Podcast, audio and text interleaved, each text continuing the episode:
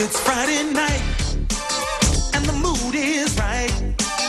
We're gonna have some fun, show you how it's done. TG. Welcome back to the TGI Podcast.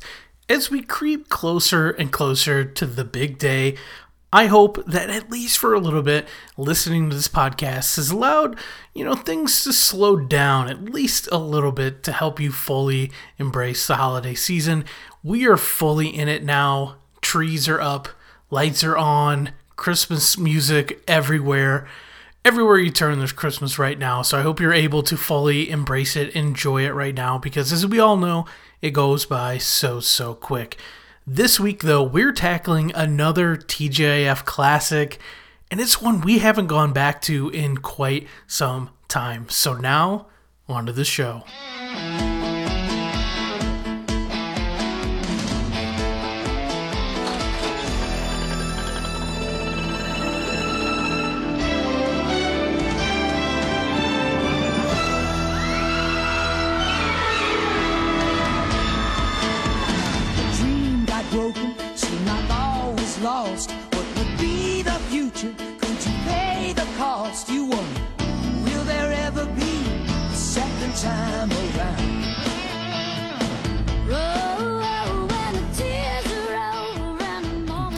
We're covering I'll Be Home for Christmas from the fourth season of Step by Step.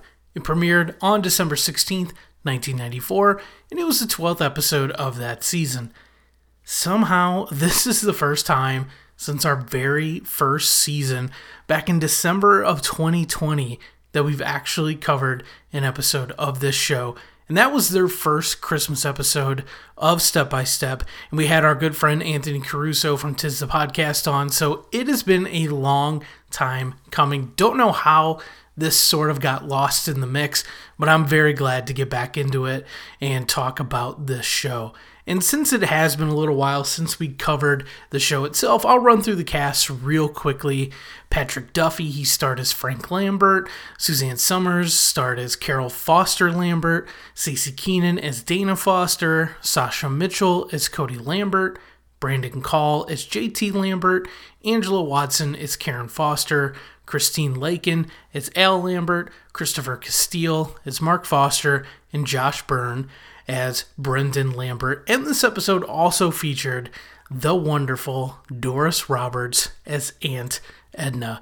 Now, for those of you unaware of the show, it's basically Brady Bunch meets the 90s. And instead of a lovely lady with three girls of her own, it is a woman who has two girls and a son, a man who has two boys and a girl.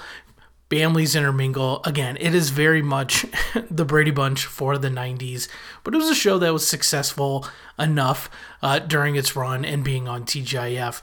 But before we dive into this episode, Now it is time for a Christmas connection.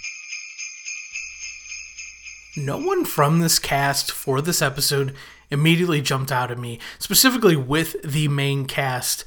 Uh, for someone who had a memorable role in a Christmas movie, I assume probably at least one or two uh, of these actors, actresses would have been in a Christmas movie, at least like a Hallmark movie.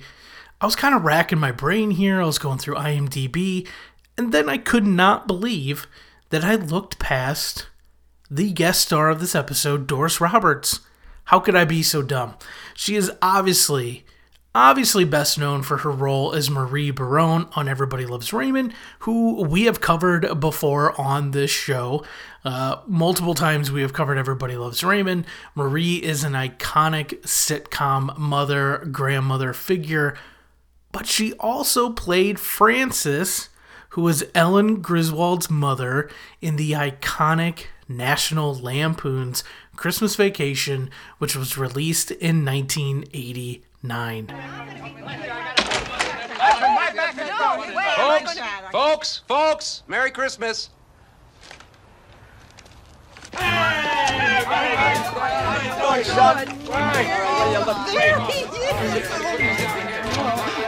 Look at how big you got it, baby. Merry Christmas. Oh, Mom. Knock on the door. Lift up the lamp. It back. Doesn't look. You promise? You promise? Of course you I do. promise? Say, you know, they took a pint of fluid out of my lower back. You see this mole? This mole on my neck? You uh-huh. think it's changing color? No. Well, you keep it touching it, it's getting redder. I got hemorrhoids. Can you believe that? Oh, mother. Isn't that terrible?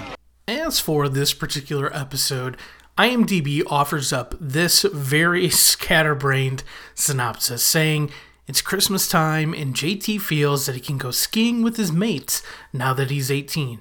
However, the trip doesn't go quite as planned.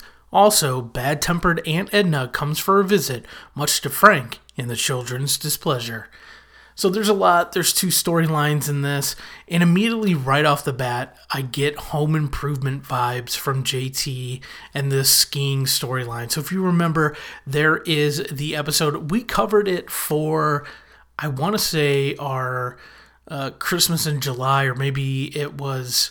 Uh, even before then, I, I don't remember exactly when it was, but there was an episode of Home Improvement where Brad is probably 12, 13 years old. He wants to go skiing with his friend's family over Christmas. His parents say no. Brad kind of rebels. He tries going, and that's what I sort of thought this was going to be. This is an episode I remember watching, but it had been a long time since I'd seen it. Uh, but the good thing is it actually comes to light for uh, JT. He actually goes on the trip where we don't see that with Brad, other than Brad Taylor trying to go and leave with his friends on Christmas Eve.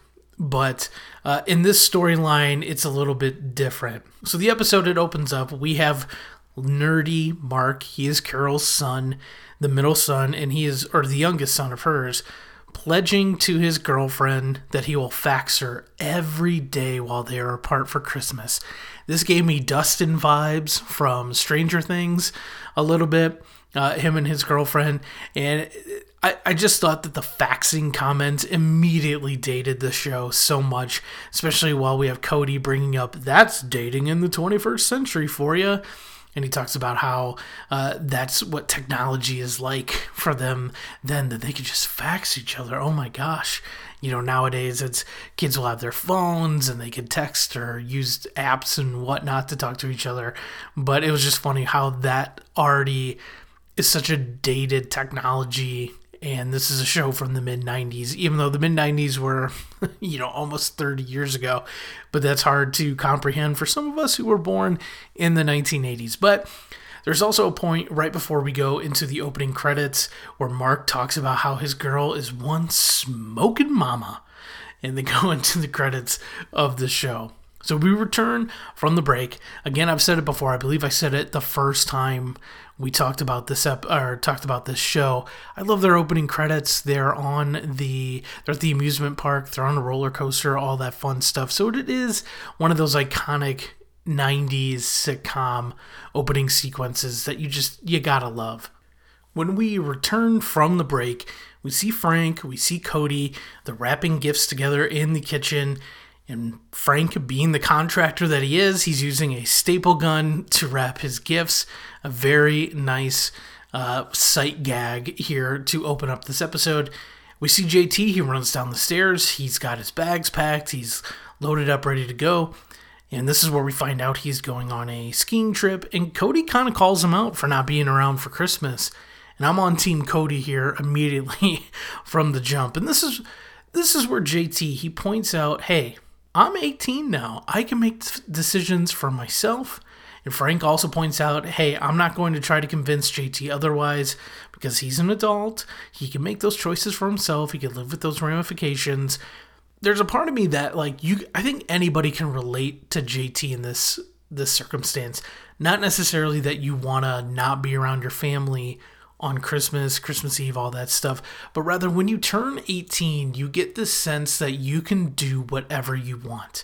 Even if you're living under the roof of your parents, that you feel like, well, look at me. I'm 18 years old. I'm an adult now. I can make my own choices.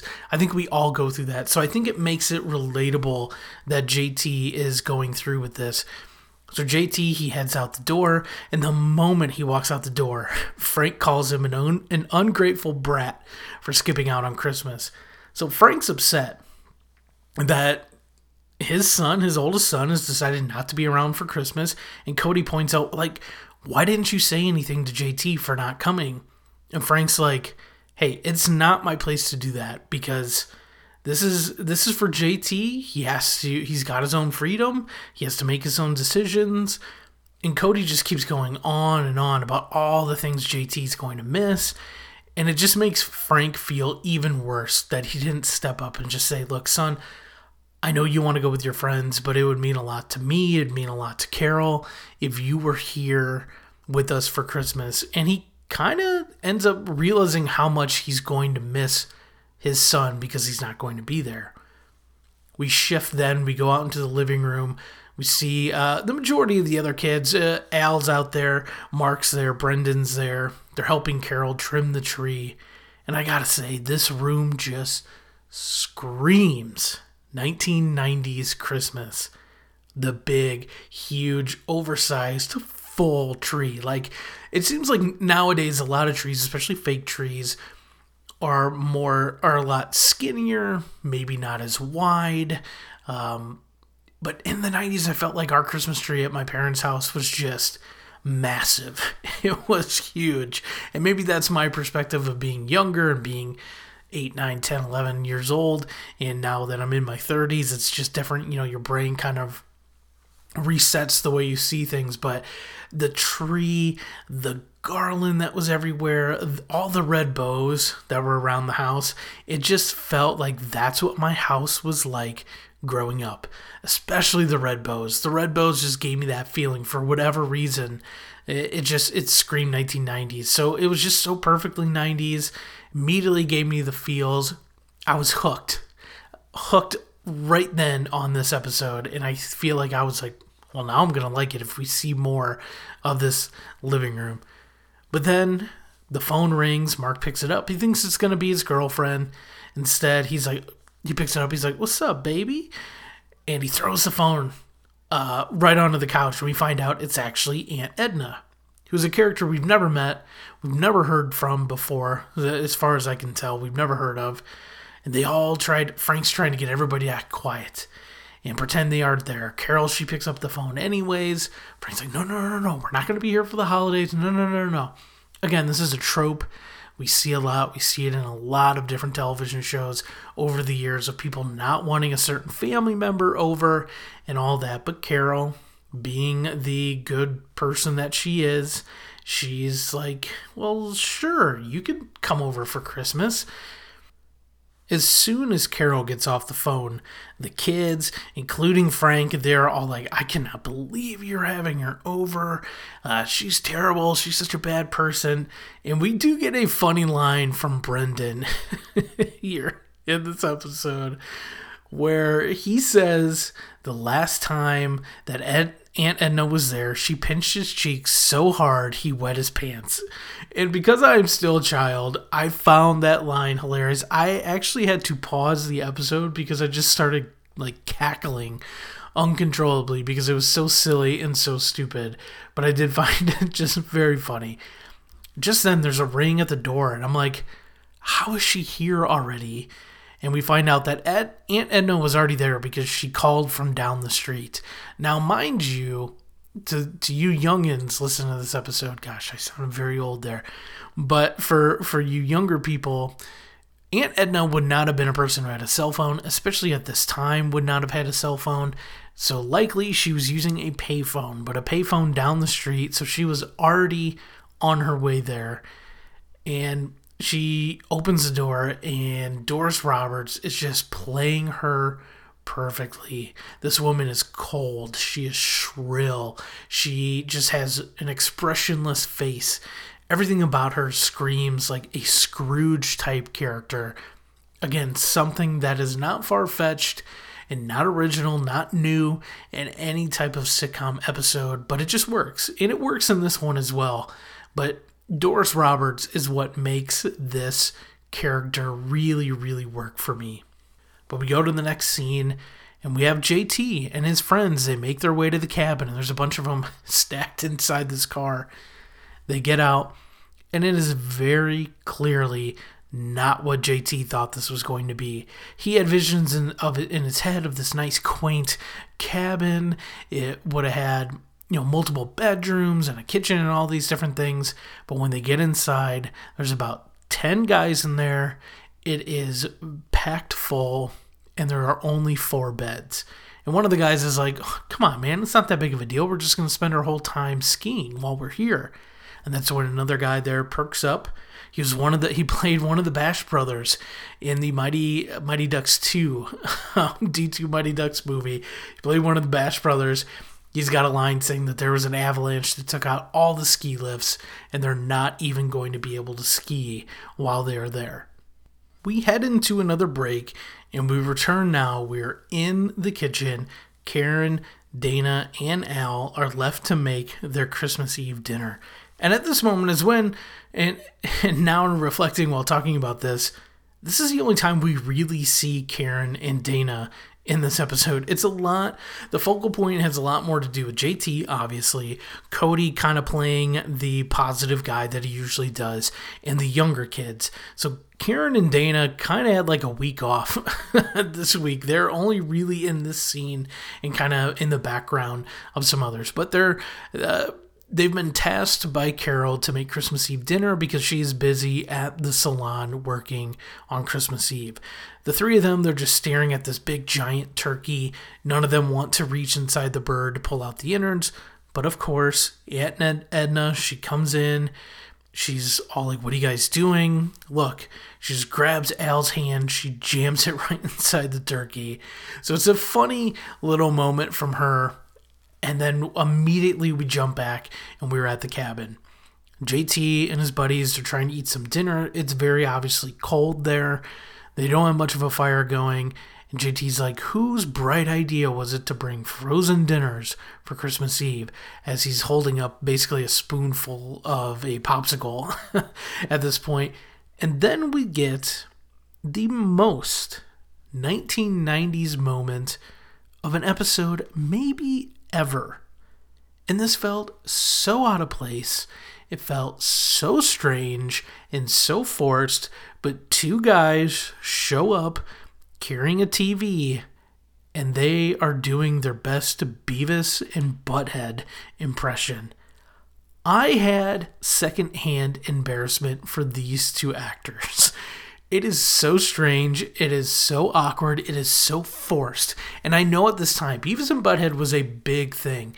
It was a very big thing in this era. It was something I remember as a kid. Like my mom was like, "You can't watch this show," uh, and all that sort of thing. Uh, when I was younger, like 10, 11 years old or whatever, it's like you can't watch this terrible show, and all this stuff. And so tame by by current standards, but it felt so forced in this episode and I didn't quite understand it but they sit down with their TV and they're like we've we brought a video. It's naughty ski babes. And all the guys rush and run around the TV to watch this video. JT he calls them all perverts for watching a porno and he heads outside to get some fresh air. And and this is one of those strange TGIF moments where they almost pushed the envelope a little too much. I was sh- a little surprised he said porno.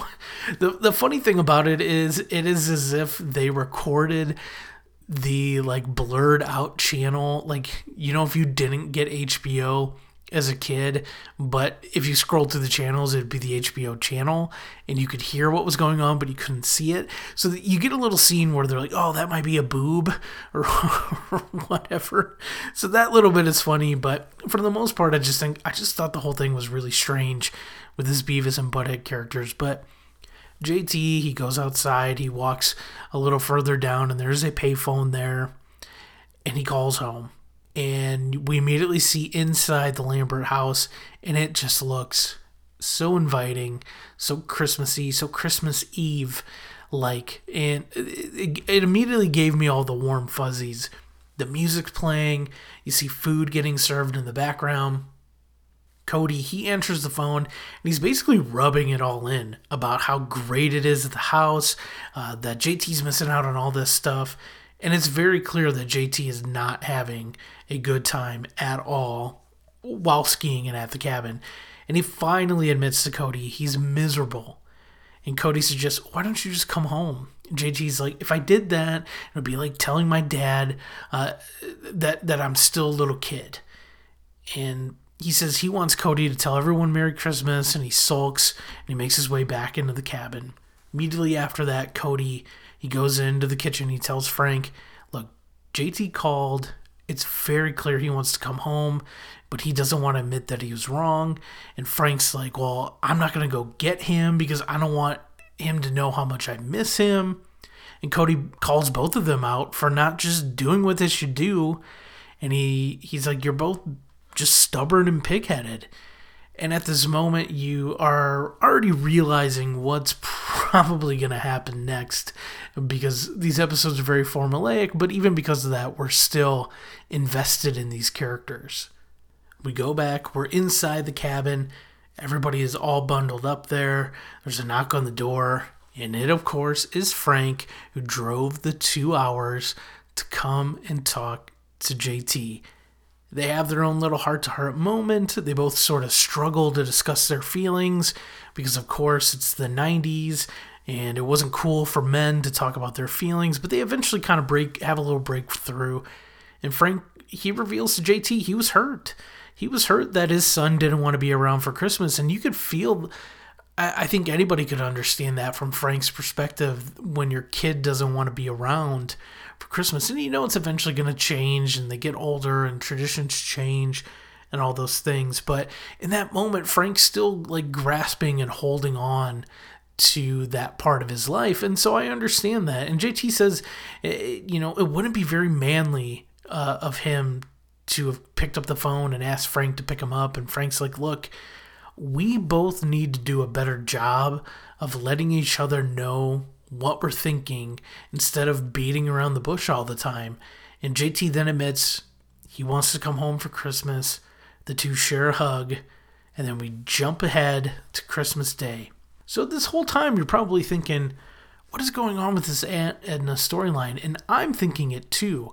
Despite having seen this, I thought that there was going to be a lot more Aunt Edna in this, but then I look and there's only like a couple minutes left in this episode, and I'm like, this kind of seems like a waste to a certain extent. But she she comes down in the morning. She's complaining about what they had for dinner the night before. and She's like, can't believe can't believe you let the girls cook dinner.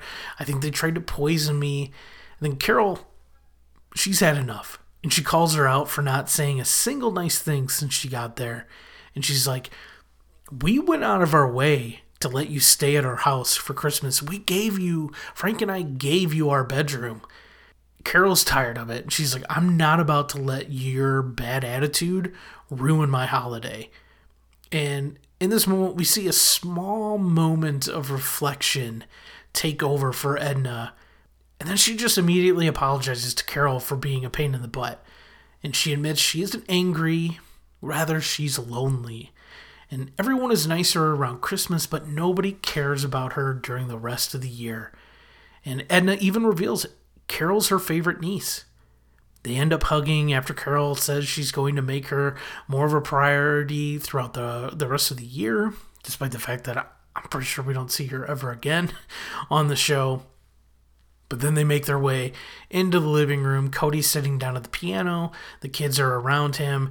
They are singing the 12 Days of Christmas before JT and Frank come in, and we get the entire family singing the song together and then we get a nice little tag at the end of it's at, it's Christmas morning. All the gifts have been opened. Cody's kind of cleaning up. Mark looks a little sad and de- dejected, and Cody's like, "Come on, little dude, man, you got so many great gifts." And he's like, "Yeah, that's great, but I I didn't get to see the woman I loved for Christmas." Before there's a ring at the door, it's his girlfriend Gabriella. The two run to each other in slow motion, and they embrace, and that is the end of the episode. So that wraps up I'll Be Home for Christmas from the fourth season of Step by Step. And as always, we like to determine if an episode should be deemed a holiday classic. And for this, I'm giving it a. Dude! This one still gets a You Got It Dude from me, but I feel like it could have done so much more with this episode. There are two storylines in this Of course, you have JT's storyline, you have Aunt Edna's storyline, um, and they're far from being original, like we talked about.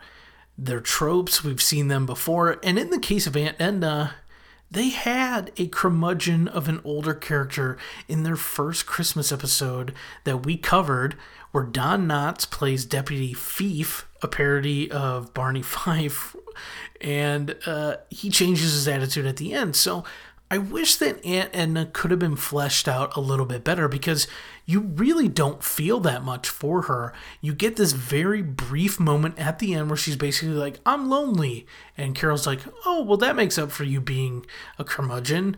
And I love you, I love you, story over. So I think that resolution is just so quick at the end. And, and we don't even get a reaction from the kids or any of that. I do think JT's storyline was a lot better um, it was a nice, sweet moment with him and Frank. I feel like that could have been the focal point of the entire episode, where other things are going on at home, and their the the other siblings are upset that their brother's not there, and all of that. And like the Ed, Aunt Edna storyline could have been an entire episode on itself. So I feel like everything got shoved together, and it made the Aunt Edna storyline a lot lot weaker. So that's the the big part of it that that I didn't like that I felt like it was such an afterthought even though the JT storyline is pretty good despite the very weird Beavis and Butthead moment that is in there. But what ultimately puts it over the top for me outside of the JT storyline, it is the ambiance, it is the decorations. It's what makes me feel like a kid again and what took me back into that 1990s home in the gaudy mid 90s decorations. There was just something about that that I really loved and it really hit home for me. And that's why this kind of gets nudged in that direction. I know I haven't really handed out a lot of uh, No Way Jose's over the years, especially when it comes to the Christmas episodes, but they do enough good in this that I could overlook some of the not so good.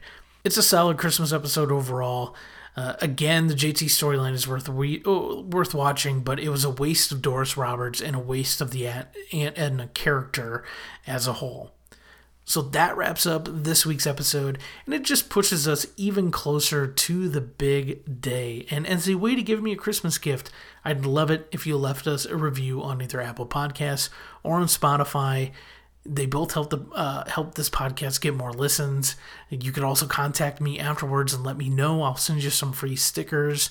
Uh, I also hope you've been enjoying the bonus episodes we've been dropping on Thursdays. It's been a lot of fun doing these like lists and different things, and I, I have I've enjoyed this. I think it might be something we'll do in future um, holiday seasons. Do a few more of these bonus episodes because they are fun to do, and I do hope you've enjoyed them. So with Christmas not too far away, make sure you're a little less like Aunt Edna, a lot more like Cody, who is the most positive Buddy the Elf type character in this episode, and be sure you're more like him in the coming days. So thanks again for listening.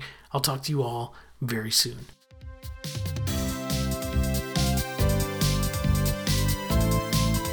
The TGI podcast is written, produced, and hosted by me, Matt Urich. Our social media is available by searching for TGI Podcast on Facebook and Instagram. And the music for this outro was provided by Carlo Espin, licensed under CC BY 4.0.